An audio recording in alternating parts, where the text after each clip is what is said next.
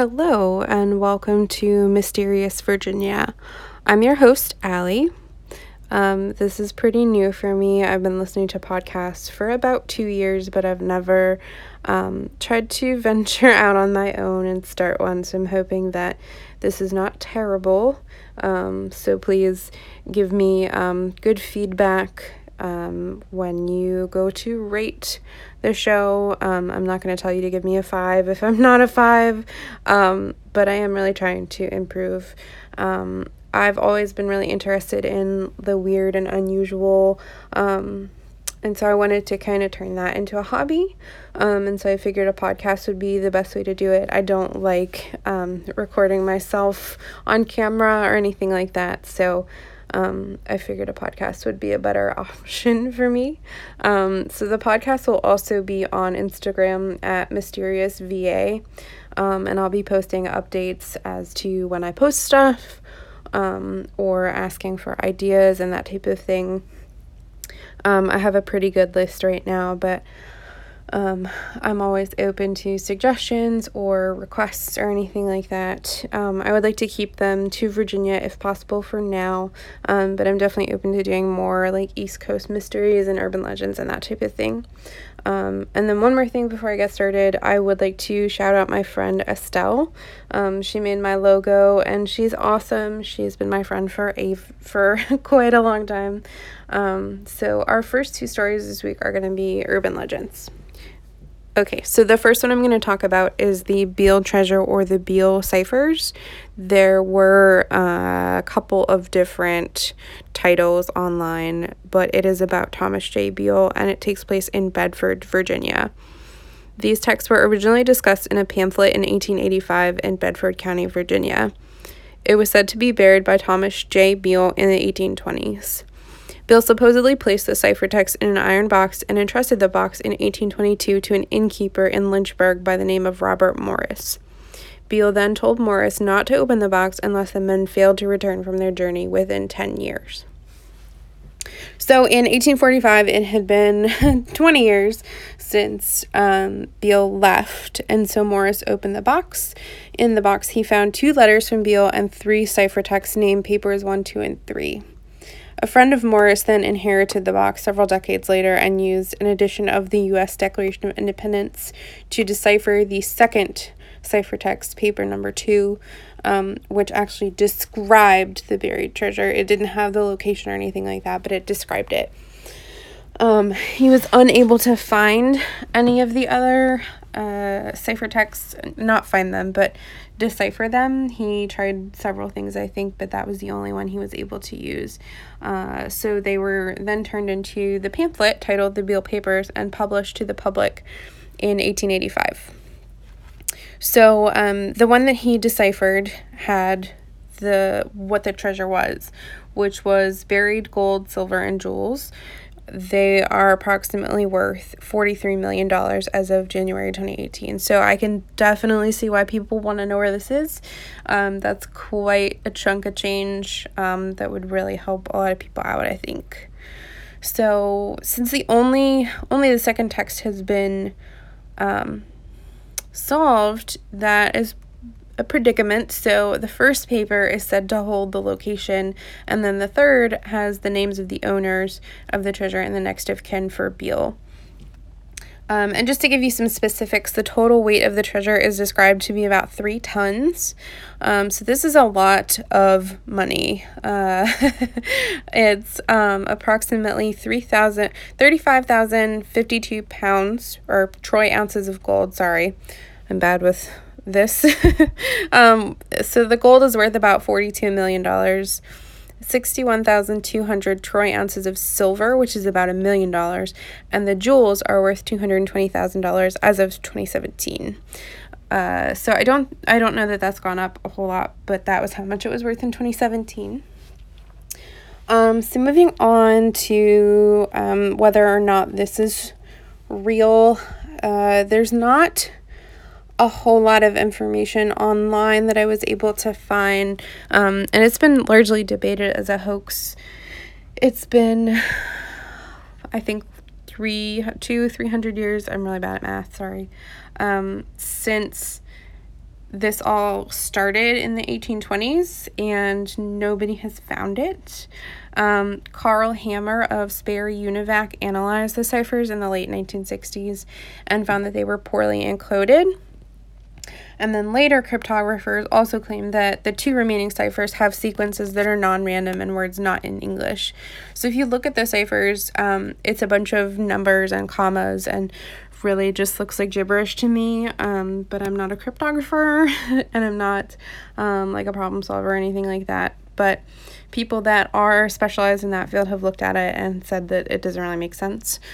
And then another one of the things that I found online was that um, there's no real record of Thomas J. Beale actually existing. There is um, one from the 1820 census that listed a Captain Thomas Beale that lived in Fincastle, which is only about 12 miles from Bedford County. So that could have been him, but it also could have um, not had any bearing on the papers at all. It could have been totally made up.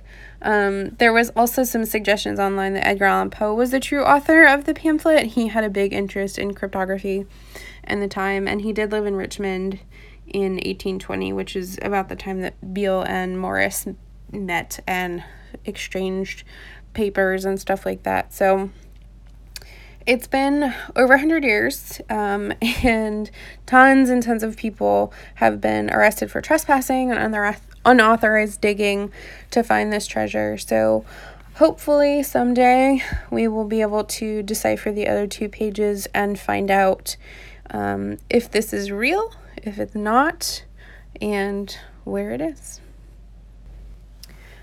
Okay, so the second one that I'm going to talk about tonight is the Bunnyman Bridge in Clifton, Virginia, which I believe is in Fairfax County.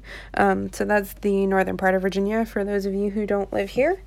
Um, the Bunnyman is an urban legend that began in 1970 after two incidents occurred in Fairfax County. Um, so, the most common variation of this legend involves a man in a rabbit costume that attacks people with an axe or a hatchet. Most of the stories occur around the Colchester Overpass, which is also called the Bunnyman Bridge. So, in the 1990s, someone posted online that the legend began in 1904 when an asylum near Clifton was shut down. It was reported that one of the vehicles crashed during the transfer of inmates and one inmate escaped. During this time, locals had also alleged that they were finding hundreds of skinned, half eaten rabbits hanging from the trees. After the area was searched again by police, they found the remains of Marcus Walster hanging in a similar fashion under a bridge overpass along the railroad tracks at Colchester Road. In this particular version, the bunny man was identified as Douglas J. Griffin and was hit by an oncoming train while trying to evade police. It was also eventually revealed that Griffin had been committed after killing his family on Easter Sunday, which is not cool. um, this version has been debunked by the Fairfax County Public Library historian Brian Conley. Um, sorry, reporting that there has never been an asylum in Fairfax County, and that court records confirm that no men um, by the name of Griffin or Walster lived in Fairfax County at that time. So that was really just kind of like a creepy pasta thing that um, originated online and kind of manifested into um, this creepy urban legend thing, but um, it actually has some root in something that actually did happen. So, on October 19th, 1970, U.S. Air Force Academy cadet Robert Bennett and his fiancee were visiting relatives in Burke, Virginia. Near midnight, Bennett and his fiancee stopped in a field on Guinea Road to visit an uncle that lived across the street from where they parked, which I still think is kind of creepy that, like, in the middle of the night, they would go see this uncle. Um, I think they were probably just, like, making out in the back of their car, but whatever. Um, so while they were still in the car, they noticed something moving outside the rear window. And a few moments later, the front passenger window was smashed, and there was a man dressed in white outside the car. Bennett and his fiancee fled, and the man yelled at them about trespassing, and they found a hatchet on the car floor during the escape. So I can kind of see where that online stuff originated um, from this. And then there was another incident about 10 days later on October 29th, and this incident was reported by Paul Phillips, a construction con- construction security guard standing on the porch of an unfinished home on Guinea Road. So, the same place um, 10 days later. Um, Phillips reported seeing a man wearing a gray, black, and white bunny costume. He appeared to be about five eight and in his 20s. The man then reportedly chopped on the porch post with an axe and said, You're trespassing. If you come any closer, I'll chop off your head. So he was probably not having a very good time. Um, but this was a pretty scary incident for him, I would say. So I can definitely see again where the 1990s version kind of stemmed from.